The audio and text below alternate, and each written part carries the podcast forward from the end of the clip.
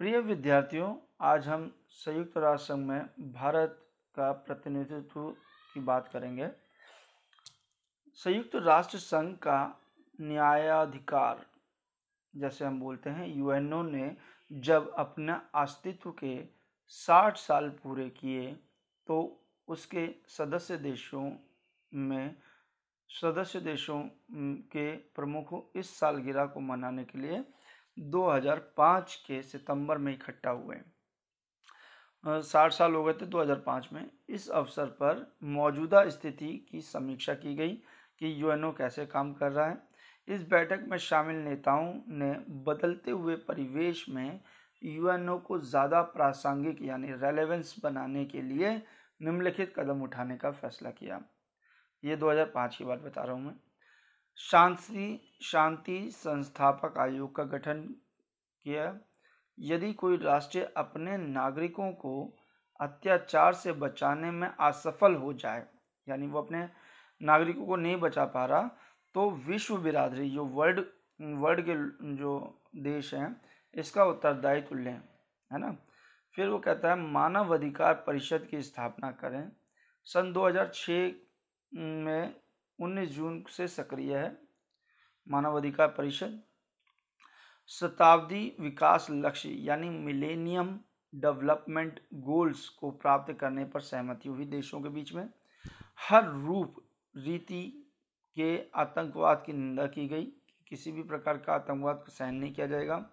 एक लोकतंत्र कोष का गठन किया गया और ट्रस्टीशिप काउंसिल यानी न्याय परिषद का समाप्त करने पर सहमति हुई।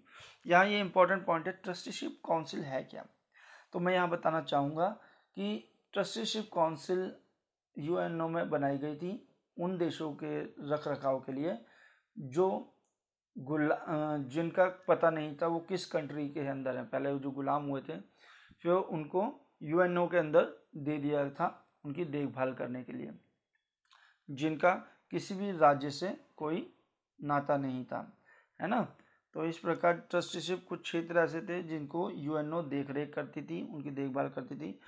ट्रस्टीशिप एक तरह से बोल सकते हैं फॉर द टाइमिंग किसी को काम पे देना। जैसे हम देखते हैं कि कई लोग अपनी प्रॉपर्टी ट्रस्ट को दे देते हैं, किसी और व्यक्ति को जो, जिस पर विश्वास करते हैं उसको दे देते हैं। तो ट्रस्टीशिप का जो कॉन्सेप्ट है, हमने वो यूएनओ वाले कॉन्सेप्ट में पढ़ा था। तो इसमें ट्रस्टीशिप काउंसिल को समाप्त कर दिया गया। संयुक्त राष्ट्र संघ में सुधार और भारत के बारे में बात करते हैं। भारत इस बात का समर्थन करता है कि यूएनओ विभिन्न देशों के बीच सहयोग बढ़ाने और विकास को बढ़ावा देने में ज़्यादा बड़ी भूमिका निभाए। भारत का विश्वास है कि यूएनओ के एजेंडे में विकास, एजेंडा बोलते हैं, मुद्दों मुद्दों में विकास का मामला प्रमुख होना चाहिए, डेवलपमेंट का मामला प्रमुख होना चाहिए, क्योंकि अंतर्राष्ट्रीय शांति और सुरक्षा को बनाए रखने के लिए ये ज़रूरी शर्त है। भारत एक, भारत की एक बड़ी चिंता सुरक्षा परिषद की संरचना को लेकर बनावट को लेकर है, सुरक्षा परिषद, जिसमें पाँच स्थायी और दस अस्थायी सदस्य होते हैं। सुरक्षा परिषद की सदस्य संख्या स्थिर रही है। जो 1945 में जब यूएनओ बना था, उस समय भी जो सुरक्षा परिषद थी, उसके स्थायी सदस्य संख्या पाँच ही थी और अब भी पाँच है। जबकि यूएनओ की आम सभा की सदस्य संख्या खूब बड़ी है।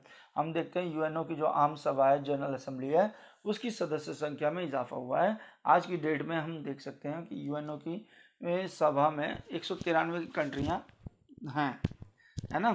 फिर हम देखते हैं, भारत का मानना है कि इससे सुरक्षा परिषद के प्रतिनिधित्व मूलक चरित्र का, की हानि हुई है? कि भाई, वो रिप्रेजेंटेटिव या यानी जो सुरक्षा परिषद है, वो पूरे विश्व का प्रतिनिधित्व नहीं कर रही, है ना? भारत का तर्क है कि वह ज़्यादा प्रतिनिधित्व मूलक होगी और उसे विश्व बिरादरी में ज़्यादा समर्थन मिलेगा, यदि भारत को वो अपनी सुरक्षा परिषद में रखता है। क्योंकि हम देखते हैं कि भारत जो है पॉपुलेशन की दृष्टि पे नंबर दो पे है, क्षेत्रफल की दृष्टि पे सात पे है है ना? और इस प्रकार यहाँ पे विश्व की पॉपुलेशन का सत्रह परसेंट लोग रहते हैं।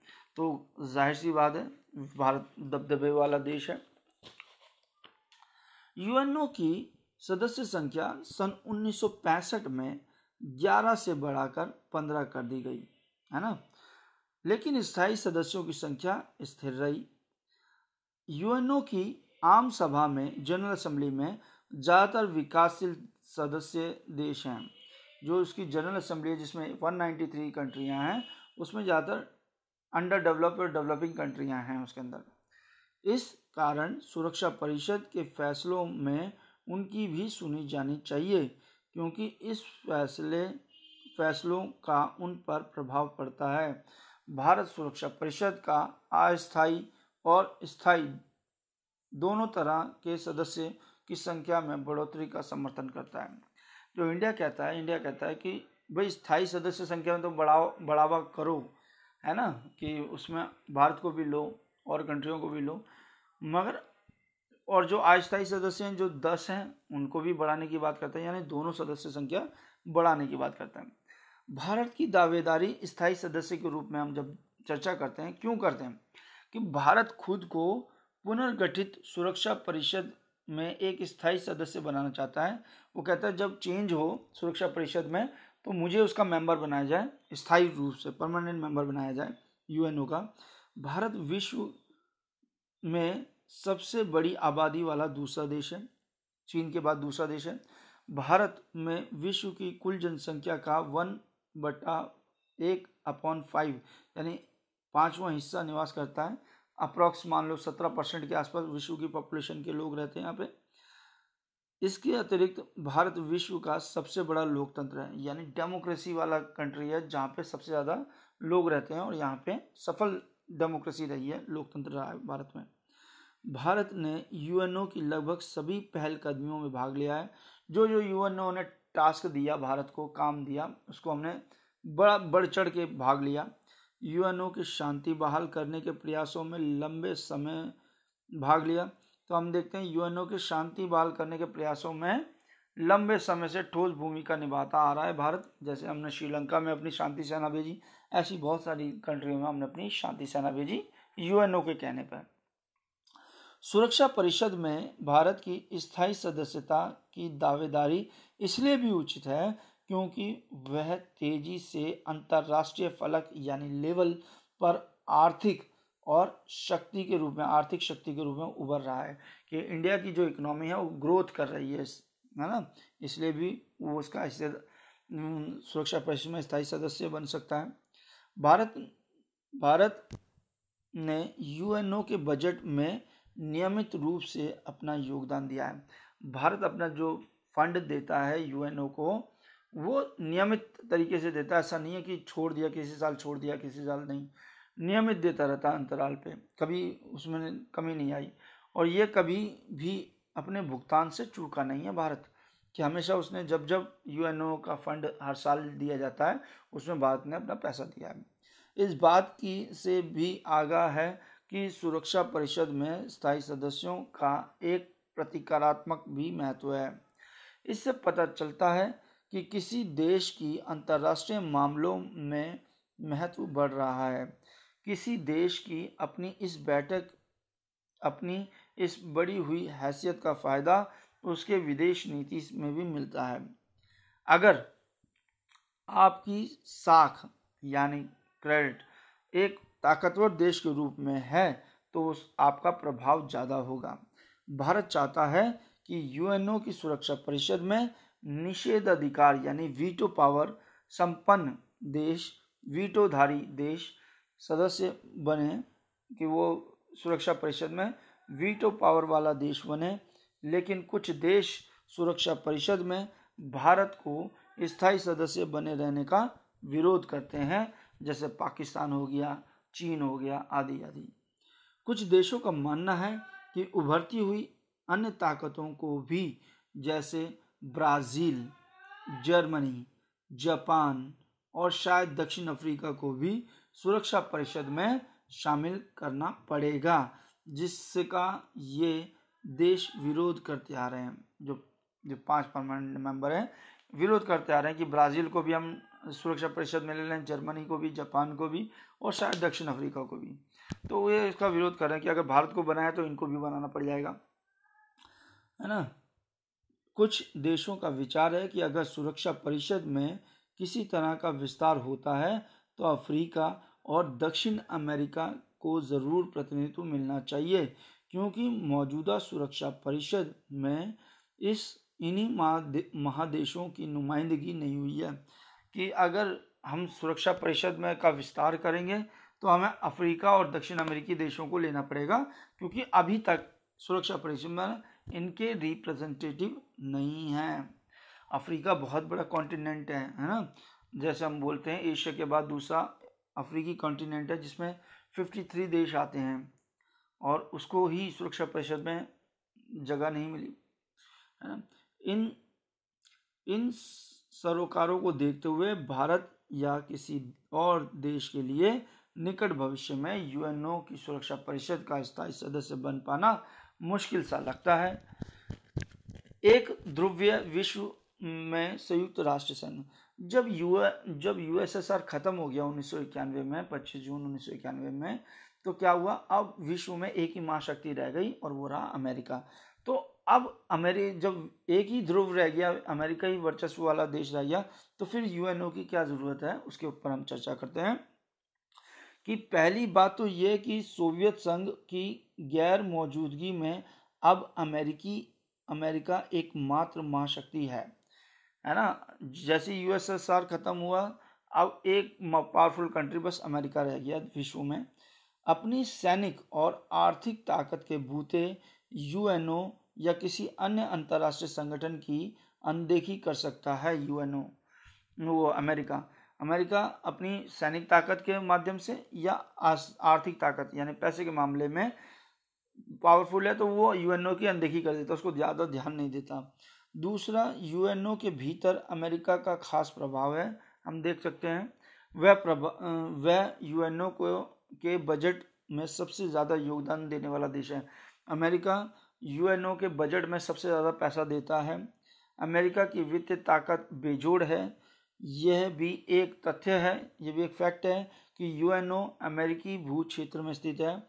जो यूएनओ का जो इंस्टीट्यूशन है, जो स्थिति है, वो अमेरिका में स्थित है यूएनओ का हेडक्वार्टर वगैरह। और इस कारण भी अतिरिक्त अमेरिका को को, अमेरिका को लगे कि कोई प्रस्ताव उसके अथवा उसके साथी राष्ट्रों के हित के अनुकूल नहीं है नहीं है। अथवा अमेरिका को ये प्रस्ताव ना जाने, जांचे तो वो वीटो पावर से उसको रोक सकता है। यानी हम देख सकते हैं, अमेरिका अपनी इच्छा अनुसार जो काम यूएनओ से कराना चाहता है, वो करा सकता है।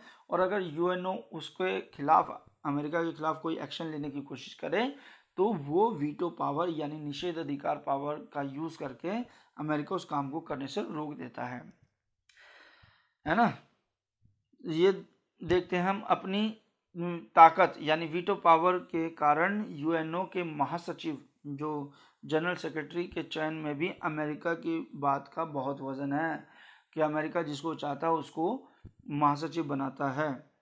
अमेरिका अपनी इस ताकत के बूते शेष विश्व में फूट डाल सकता है और डालता भी है, ताकि उसकी नीतियों का विरोध मंद पड़ता जाए। इस तरह इस तरह यूएनओ अमेरिका की ताकत पर अंकुश लगाने में खास सक्षम नहीं है। है ना? यूएनओ कोई ज़्यादा पावरफुल ऑर्गेनाइजेशन नहीं है जो अमेरिका पे रोक लगा सके। फिर भी एक ध्रुवीय विश्व में जहाँ अमेरिकी ताकत का बोलबाला है, यूएनओ अमेरिका और शेष विश्व के बीच विभिन्न मसलों पर बातचीत कायम कर सकता है और इस संगठन ने ऐसा किया भी है। अमेरिकी नेता अक्सर संयुक्त राष्ट्र संघ की आलोचना करते हैं, लेकिन वे इस बात को समझते हैं कि झगड़े और सामाजिक आर्थिक विकास के मसलों पर यूएनओ के यूएनओ के जारी एक सौ उन ज़रिए क्या विकास के मामलों पर यूएनओ के ज़रिए 190 राष्ट्रों को एक साथ किया जा सकता है। वो जानते हैं यूएनओ के अनदोखी नहीं कर सकते क्योंकि यूएनओ में 190 से ऊपर यानी एक सौ तिरानवे देश हैं। तो उनको अगर इकट्ठा करना है तो यूएनओ अच्छा ऑर्गेनाइजेशन है। जहाँ एक, जहाँ तक शेष विश्व की बात है, उसके लिए यूएनओ ऐसा मंच है जहाँ अमेरिकी रवैये और नीतियों पर कुछ अंकुश लगाया जा सकता है। जो और कंट्रियाँ हैं, उनके लिए बढ़िया चीज़ है कि वो क्रिटिसाइज अगर करना चाहें, अमेरिका को तो यूएनओ में कर सकती हैं। ये बात ठीक है कि वॉशिंगटन के विरुद्ध विश्व शायद ही कभी एकजुट हो पाता पर और यूएसओ की यूएसए की ताकत पर अंकुश लगाना एक हद तक असंभव है। लेकिन बावजूद यूएन यूएनओ ही वह जगह है जहाँ अमेरिका के किसी खास रवैये और नीति की आलोचना की सुनवाई हो सकती है और कोई बीच का रास्ता निकालने या रियायत देने की बात सोची जा सकती है। यूएनओ में थोड़ी कमियाँ हैं, लेकिन इसके बिना दुनिया और भी बदहाल होगी। है ना? यूएनओ है तो ठीक है। अगर नहीं होगा तो उससे भी स्थिति और ख़राब हो जाएगी हमारी। आज विभिन्न समाजों और मसलों के बीच आपसी तार जुड़ते जा रहे हैं। इसे पारम, इसे पारस्परिक निर्भरता का नाम दिया गया है। इसे देखते हुए ये कल्पना करना कठिन है कि यूएनओ जैसे संगठन के बिना विश्व के सात अरब से ज़्यादा लोग कैसे रहेंगे? प्रौद्योगिकी यानी टेक्नोलॉजी ये सिद्ध कर रही है कि आने वाले दिनों में विश्व में पारस्परिक निर्भरता बढ़ती जाएगी। इसलिए यूएनओ के महत्व भी निरंतर बढ़ता जाएगा। लोगों को और सरकारों को यूएनओ तथा अंतर्राष्ट्रीय संगठनों के समर्थन और उपयोग की तरीकों तलाशने होंगे। ऐसे तरीके जो उनके हितों और विश्व बिरादरी के हितों से व्यापक बड़े पैमाने पर धरातल पर मेल खाते हों। चलिए आज का इतना ही, फिर मिलेंगे। अगले एपिसोड में तब तक के लिए धन्यवाद।